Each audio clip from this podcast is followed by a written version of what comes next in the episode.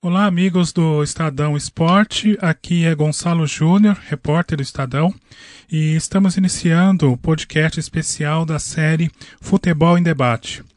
Neste episódio, nós convidamos o técnico Dorival Júnior para analisar a crise do futebol brasileiro. Na opinião desse experiente treinador, que já teve passagens pelo São Paulo, Flamengo, Santos, diversos outros clubes, o futebol brasileiro não está conseguindo repor com qualidade aqueles jogadores que acabam se transferindo para a Europa. Isso gera uma perda da qualidade do nosso futebol. É, além disso, Dorival destaca que a eliminação da seleção brasileira da Copa de 82 foi um desastre, não só para o futebol brasileiro, mas também para o futebol mundial como um todo. Eu queria começar perguntando para você, Dorival, por favor, é, na sua na sua visão, por que que o futebol brasileiro está em crise? Por que, que a gente está enfrentando essas dificuldades? Bom, eu acho assim, é uma série de fatores que faz com que esse momento aconteça. Sim. É, e, e, principalmente é, é, ele, ele talvez ele tenha, ele ganhe uma intensidade maior, é, porque é, essa junção de fatores ela tem, é, ela tem acontecido de, de 10 a 15 anos para cá, dificultando sobremaneira a, a a construção das nossas equipes. Então aí eu vou citar alguns, alguns dados assim para você. Primeiro, é, sem combater ninguém, sem questionar ninguém, sem, sem esse objetivo nas minhas colocações. Sim. Apenas observando aquilo que está acontecendo com o futebol de uma maneira fria, tranquila. Uh, então as minhas colocações serão nesse sentido. Não quer dizer que, que você não tem aspectos que fujam a essa regra. Mas, infelizmente, é o que vem acontecendo. Primeiro, formação. Nós nunca fomos grandes formadores. Tá? Tá. Uhum. Então, assim, nós estamos tendo uma dificuldade muito grande no momento de transição que nós estamos vivendo. Por quê? Porque é, é, nós comprometemos a nossa formação. A nossa formação era livre jogador brasileiro, ele sempre foi criado livre. Ele nunca, ah, nunca foi cobrado a ele, nunca foi dada a orientação a ele, nunca foi passado a uma obrigatoriedade e, e queira ou não, era, era aquilo que o mundo gostava de ver. Os nossos jogadores produzindo dentro da capacidade e das qualidades de cada um, que era nato, é. desenvolvido nos campinhos de rua, nas ruas, é, jogando em cima de asfalto, de, de, de paralelepípedo, de, de campinhos né, no meio dos quarteirões, onde os terrenos baldios eram ali, né? As pessoas vinham ali, faziam, davam uma limpada nos campinhos e ficavam o dia inteiro com uma bola nas mãos. Sim. Hoje o garoto passa praticamente o dia todo com o computador nas mãos. E a mãe passa brigando para que ele saia de casa. Ao contrário do que acontecia há anos atrás, onde as mães, é, é, se não fossem recolher os filhos às 10 horas da noite, é, você entrava em casa todo sujo, de barro, de terra, porque você ainda continuava jogando futebol. E isso acontecia no país todo. Uhum. Desculpa te então, interromper, acho... desculpa te interromper, mas é, como é que essa liberdade influencia dentro de campo, na sua opinião? Total, total, porque é, essa liberdade que o jogador brasileiro sempre teve é que fez com que ele fosse diferente do mundo. Tá. É, quando ele não estava jogando bola, quando ele não estava petecando uma bola, e, a, e, as bolas elas tinham variados tamanhos, né? Uhum. Porque nem todo mundo tinha uma bola para jogar. Antigamente você, você fazia da laranja uma bola, você fazia de às vezes de um coco uma bola, você fazia de uma de uma meia uma bola, uhum. é, você fazia de uma de uma bola de capotão, você tirava o capotão e fazia e fazia com a, com a, com a câmera de ar é, da, da, bola, mais uma bola. Então aquilo te dava uma destreza, uma, uma, uma, uma, uma sensibilidade para você correr e, e, saindo de situações muito difíceis, muito complicadas e que eram criadas instintivamente. Você não, não era programado. Aquilo ah. ali é, é que te preparava para o mundo. Isso eu, eu volto a dizer, eu estou falando de um modo geral, não estou falando especificamente de ninguém, não estou falando dos jogadores fora de série, estou falando de um contexto global do futebol brasileiro. Tá. Então, isso daí fazia com que o jogador brasileiro fosse visto. É, é, é, é, o improviso, era a diferença, era aquilo inusitado, aquilo que ninguém aguardava, era a tomada de decisão, era o aperto e ele saía daquela situação. Isso daí, mas é, é, era dado ao jogador de uma maneira instintiva porque ele encontrava isso no dia a dia, na vida, nos campinhos, e de repente ele ia para um clube para um clube profissional uhum. e ele continuava fazendo a mesma coisa, ele continuava jogando com alegria, com liberdade. Ele ia ter uma noção tática do que era futebol com 20 anos. Olha, é, 20 anos, 21 talvez, 19 anos, você ia ter uma noção do que era parte tática. Então você levava aquela alegria para dentro de campo. Entendi. É, o tempo foi passando. Naturalmente que tudo vai mudando. Os europeus foram estudando o futebol brasileiro, foram observando tudo aquilo que acontecia e, e se adaptaram em muitos fatores. Com isso, nós fomos para lá também, observamos as coisas que vinham acontecendo e trouxemos. Trouxemos parte tática, trouxemos trabalho de, de preparação física, tra, trabalho de academia, trabalhos, enfim. Uhum. É, foi uma inversão de valores uh, aquilo que era bom aqui no país, nós exportamos sem querer para fora e aquilo que era usado lá fora, nós trouxemos instintivamente também e fomos desenvolvendo os nossos métodos de trabalho. E com isso nós fomos invertendo um pouco os papéis. Ou seja, nós deixamos de sermos aquela, aqueles jogadores é, é, que tinham aquela desenvoltura toda e passamos a ser é, jogadores que já era exigido um nível de posicionamento, um nível de fortalecimento, os jogadores mais habilidosos eram deixados de lado e eram valorizados aqueles que tinham resistência, força, tudo isso aí reunidos em um só atleta para que ele pudesse produzir dentro das suas melhores condições, até porque os jogos se tornavam cada dia mais velozes, mais disputados, brigados e a parte física era muito observada. Uhum. Então, isso aí eu estou falando de 30, 40 anos atrás. Tá. E veio sendo desenvolvido, veio, veio sendo, é, aos poucos, veio sendo inserido no futebol brasileiro. Paralelo a tudo isso. Sim. É, e eu acho que um aspecto muito importante, nós perdemos uma média de 1.500 jogadores por ano no futebol brasileiro. E esses 1.500 jogadores são jogadores de ponta, jogadores é, é, de equipes de Série A, de equipes de Série B, Série C e Série D. Sim. Com isso, é, nos nossos clubes, 40% dos jogadores que jogam a Série A, talvez, talvez, na minha opinião, e me desculpem se ofendo alguém, mas não é esse o objetivo, é, estariam jogando necessariamente a Série B. 40% dos jogadores que jogam a Série B é, estariam jogando a Série C. 40% dos que jogam a Série C na série, na, estariam na Série D. E 40% dos que estão na Série D talvez não fossem nem profissionais. Entendi. Então, do ponto é, de vista técnico? Tec, tecnicamente falando. Tá. Exatamente. Por quê? Porque uma perda de 1.500 jogadores por ano necessariamente e obrigatoriamente faz com que essa reposição ela, ela aconteça às vezes com um garoto que não esteja preparado para desenvolver e executar aquilo que é necessário para um futebol profissional. Entendi. Eu vejo, eu vejo assim, esses três itens são os principais é, é, e que vem acontecendo ao longo de muitos e muitos anos, é, fazendo com que naturalmente a qualidade ela deprecie, ela caia, uhum. ela diminua. E mais, tudo... mais um detalhe. Sim. É, mais um detalhe é o imediatismo dos nossos clubes de um modo geral. Imediatismo por resultados. A cobrança nas categorias de base, e aí e aí já entra um segundo ponto, porque os clubes há, há, há 20 anos, de 20 anos para cá, começam a se organizarem um pouco mais né, nas suas categorias de base. E aí começam a se preocupar um pouco mais com a, com a, com a formação.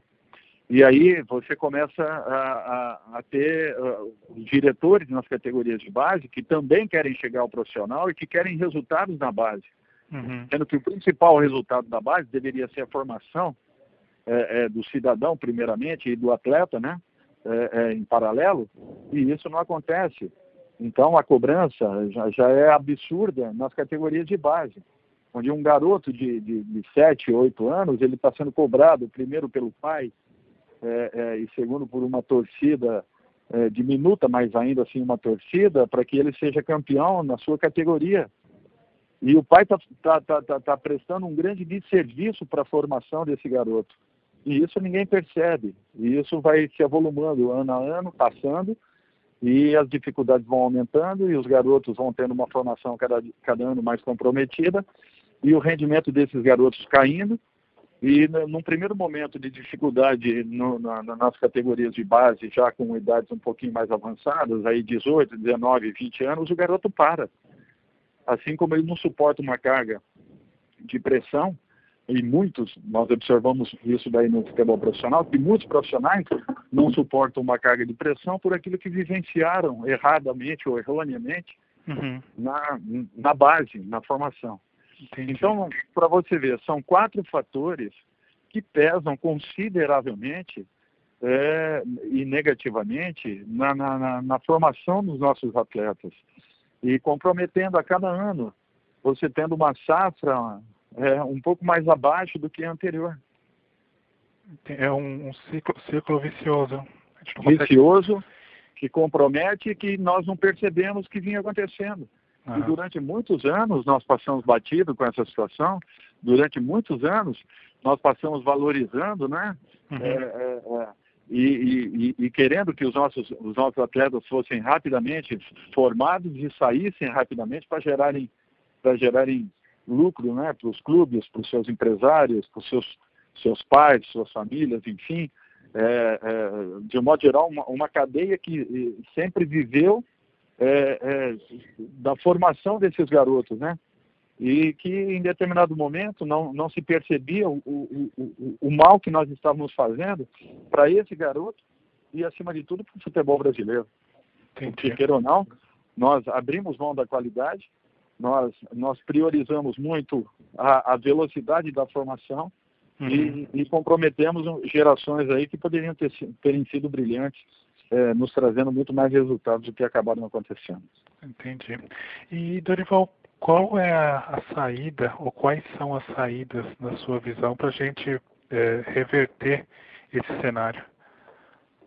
Olha, é, é uma série de fatores que nós temos que nós temos que atacar, nós temos que trabalhar e, e é muito difícil você falar em, em trabalho num país onde, é, principalmente no futebol profissional, o treinador tem é, um período de é, um período máximo de três meses aprende um clube. Volta, volta a dizer que tem as exceções, tá? Sim. Mas a regra, de um modo geral, é essa. É, nós chegamos ao absurdo de vermos um campeonato paulista começando e na primeira rodada da competição, a diretoria de um clube qualquer fala assim, que tomou a decisão no momento oportuno do campeonato. Quer dizer, na primeira rodada, demitiu o seu treinador. É um momento em que você pode se recuperar. Eu diria que esse, esse profissional que fez isso é, é, deveria avaliar a sua capacidade de poder dirigir um clube de futebol.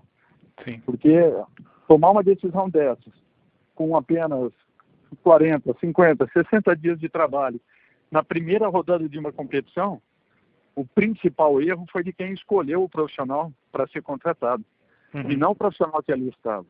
Então, é, é, eu acho que é uma série de fatores que vem acontecendo dentro do país e que vem dificultando é, que nós encontremos um caminho, um caminho de uma redenção, de voltarmos a ser o futebol número um do mundo, de voltarmos a ter grandes jogadores desfilando nos nossos clubes, é, é, de, de da nossa formação não está tão comprometida e tão viciada como vem acontecendo. Uhum. Então, é, é, precisamos da participação de todos. E aí, todos os segmentos que envolvem futebol, inclusive a imprensa, que não pode continuar fazendo esse tipo de cobrança que vem fazendo, em cima de resultado. Tá. É, de, de modo geral, nós temos que começar a entender mais o futebol, lermos mais o futebol é, e, e, podemos analisar é, uma partida de futebol de uma outra maneira. Eu acho que esse seria o caminho para que voltássemos a encontrar. É uma, é, uma, é uma condição onde todas as áreas, treinadores, atletas, diretores, imprensa de um modo geral e torcida, eles passem a verem futebol de uma outra forma. Nós precisamos de uma mudança geral em todos os segmentos que envolvem o futebol. Entendi. E, e Durival, é, logo depois do, da derrota da seleção brasileira por 7 a 1 para a Alemanha, é, nós tivemos mais ou menos um momento parecido de discussão, de reflexão de que alguma coisa precisava ser feita com urgência naquele momento. Você acha que mudou alguma coisa depois do 7 a 1 Não, mudou não. nada. Para mim não mudou nada. Continuo com os meus os mesmos vícios, os mesmos problemas, as mesmas dificuldades enfrentadas por todos. Uhum. Ah, é, como, como em toda área no, no Brasil, as pessoas não falam em, em prevenção, não é? As pessoas só cobram pelo resultado acontecido.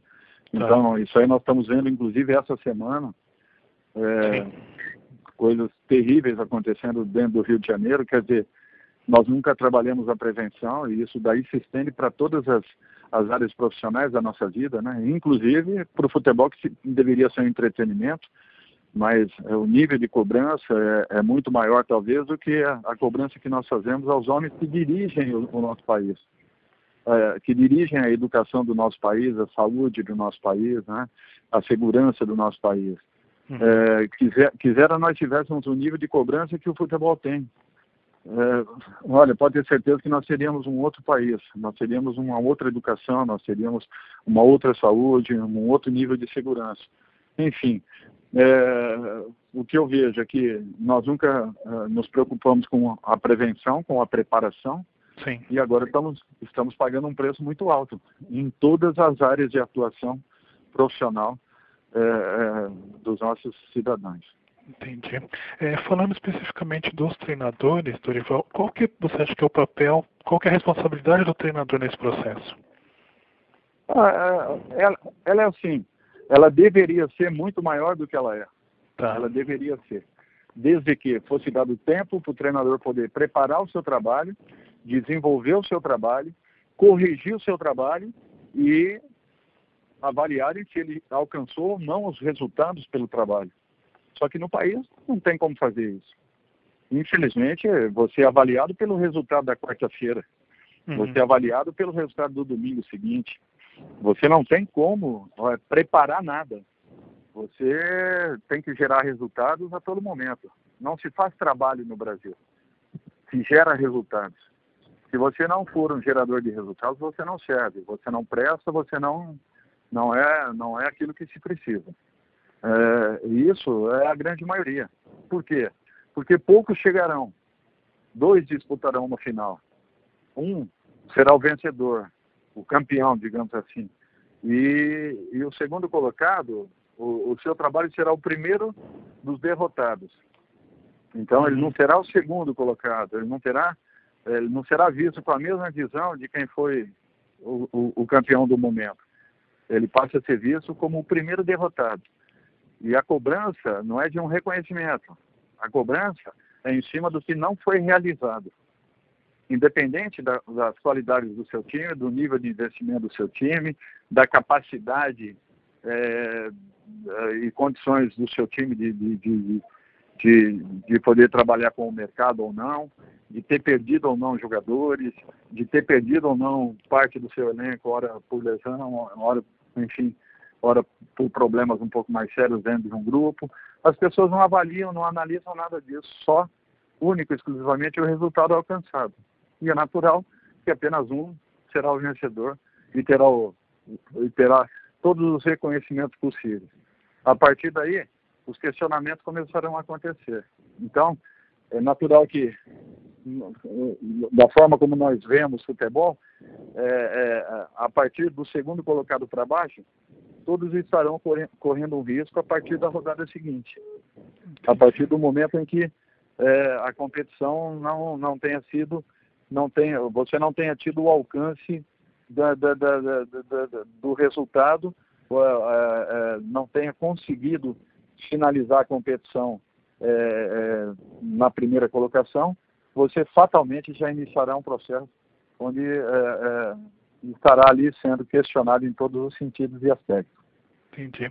E, Dorival, você acha que é, todas essas dificuldades que o treinador enfrenta internamente no, no, futebol brasileiro acabam influenciando de alguma forma nas nossas dificuldades no, no momento da competição internacional? A seleção brasileira, por exemplo, não ganha uma Copa do Mundo há 20 anos. Você acha que tem uma relação entre o que acontece dentro e a hora que a gente sai para medir forças com o exterior? Não, eu não vejo isso. Eu não vejo isso porque, para mim, Copa do Mundo é, é, uma, é uma disputa de um torneio. Uhum. Você chega com uma equipe altamente qualificada, como a seleção alemã esse ano chegou, e de repente não passa da primeira fase.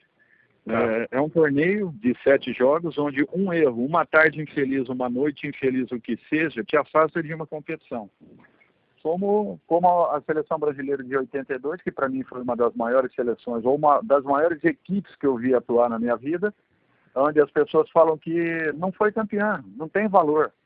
É, eu já olho por um outro lado. Eu, eu, já falo que o futebol foi penalizado. Foi uma pena, não para a seleção ter sido, não ter sido campeã de 82. Foi uma, foi uma fatalidade para o futebol a partir daquele momento o futebol mundial começou a ser visto de uma outra forma e começou a buscar outras formas de jogar. Foi uma ah. pena isso ter acontecido. Desculpa te interromper, Pedro. Você acha que 82 acabou redefinindo os rumos do futebol mundial, a queda da seleção? É, exatamente. É, aquilo uhum. ali, aquilo ali para mim, é, penalizou o futebol mundial. Penalizou o futebol mundial, porque foi uma, uma das maiores equipes que nós vimos atuar. Tá. Ao longo do, dos quatro anos anteriores de formação daquela equipe, foi impressionante a campanha que foi feita. E de repente, numa partida, numa, numa partida de Copa do Mundo, jogando com uma seleção que atravessou a primeira fase da competição com três empates, Deus lá sabe como foi classificada a seleção italiana, ela, ela acabou vencendo a seleção brasileira naquela tarde, naquela tarde é, desastrosa para o futebol mundial, não para a seleção brasileira. Felizmente foi um pecado que o futebol viveu. Assim como é, é, é o Brasil, é, o Brasil é, não teve a oportunidade de ver, de ver Zico, Ademir da Guia ganharem um, um, um campeonato mundial, uhum. É, foi uma pena, foi uma pena o futebol não ter visto aquela seleção ter sido campeã porque com certeza uh, o futebol jogado no mundo seria outro futebol. Entendi. É, Para encerrar, Dorival, por favor, queria que você é, elencasse, escolhesse assim uma prioridade, algo que seja fundamental, um primeiro passo fundamental para a gente é, reverter esse quadro do futebol brasileiro. O que você acha que é mais importante nesse momento? Seria uma parada, uma parada de todos nós. Tá. Nós temos que repensar, reavaliarmos o futebol brasileiro, buscarmos, buscarmos é, é, juntos alternativas. É, pararmos de, de apagarmos as luzes, porque tem muita gente que apaga as luzes. Eu gostaria de ver mais pessoas acendendo luzes, Como assim? criando assim? possibilidades. Tem, tem muitas pessoas que criticam ah, tá. é, em uhum. todas as áreas. Aí eu não estou colocando só a imprensa de modo geral, não, tá? Eu estou tá. colocando em todas as áreas de atuação que estão envolvidas diretamente com o futebol. Uhum. Então tem muitas pessoas que criticam. São essas, essas apagam as luzes. Eu gostaria de ter mais pessoas que acendessem, acendessem luzes, que buscassem alternativas, propostas, possibilidades, discutissem futebol, que vivenciassem o futebol de uma maneira um pouco diferente, que nos dessem alternativas e possibilidades de alterarmos aquilo que vem acontecendo nesse momento. Eu acho que tem muita gente preocupada e, e correndo atrás para que algumas coisas se, se alterem, uh, ou melhor, que que algumas coisas encontrem um novo caminho, que, que, que busquem uma nova opção. É, nós precisamos de mais gente pensando futebol. O futebol mudou muito. Assim como nós vimos o voleibol brasileiro é, ir lá fora, buscar algumas coisas, trazer para dentro, adaptar ao, ao nosso estilo, à nossa forma de jogar, criarmos uma identidade própria e desenvolvermos e sermos aí nos últimos 20, 25 anos é, estamos sempre brigando pelas primeiras, segundas colocações e, eventualmente, um terceiro, quarto colocado. Então, eu acho que foi uma mudança de postura do vôlei. E o futebol aconteceu inverso. Nós éramos o primeiro, nunca nos preocupamos em nos manter nessa condição, nunca, buscar, nunca buscamos entender o que, o que os europeus faziam, o que os europeus estavam tentando mudar e tentando encontrar um caminho, eles encontraram um caminho e passaram o futebol sul-americano. Hoje nós estamos muito aquém do futebol europeu. O futebol europeu é o objetivo de todo profissional hoje. O futebol europeu vem evoluindo ano a ano e, e, e é natural. Agora, o mais importante de tudo isso é que o brasileiro ele se adapta e ele se refaz muito rapidamente. E eu, eu confio e acredito muito naquilo que esteja sendo trabalhado e desenvolvido aqui dentro do país. Mesmo que em pequenas doses, mas algumas coisas já estão mudando. E essas pequenas mudanças poderão nos, tra nos trazer grandes resultados aí na frente. Uhum. É, o que está mudando, Dorival? Só para pegar o gancho da última resposta. O que você acha que, de bom que está acontecendo? Eu acho que, de, de um modo geral, as pessoas estão se preocupando muito mais uh, em conhecerem futebol um pouco mais a fundo, em buscarem ah, tá. uhum. fundamentos, tá. em trabalharem e estudarem um pouco mais o futebol. Mas o principal de tudo isso é que não percamos a essência daquilo que sempre foi jogado no nosso país.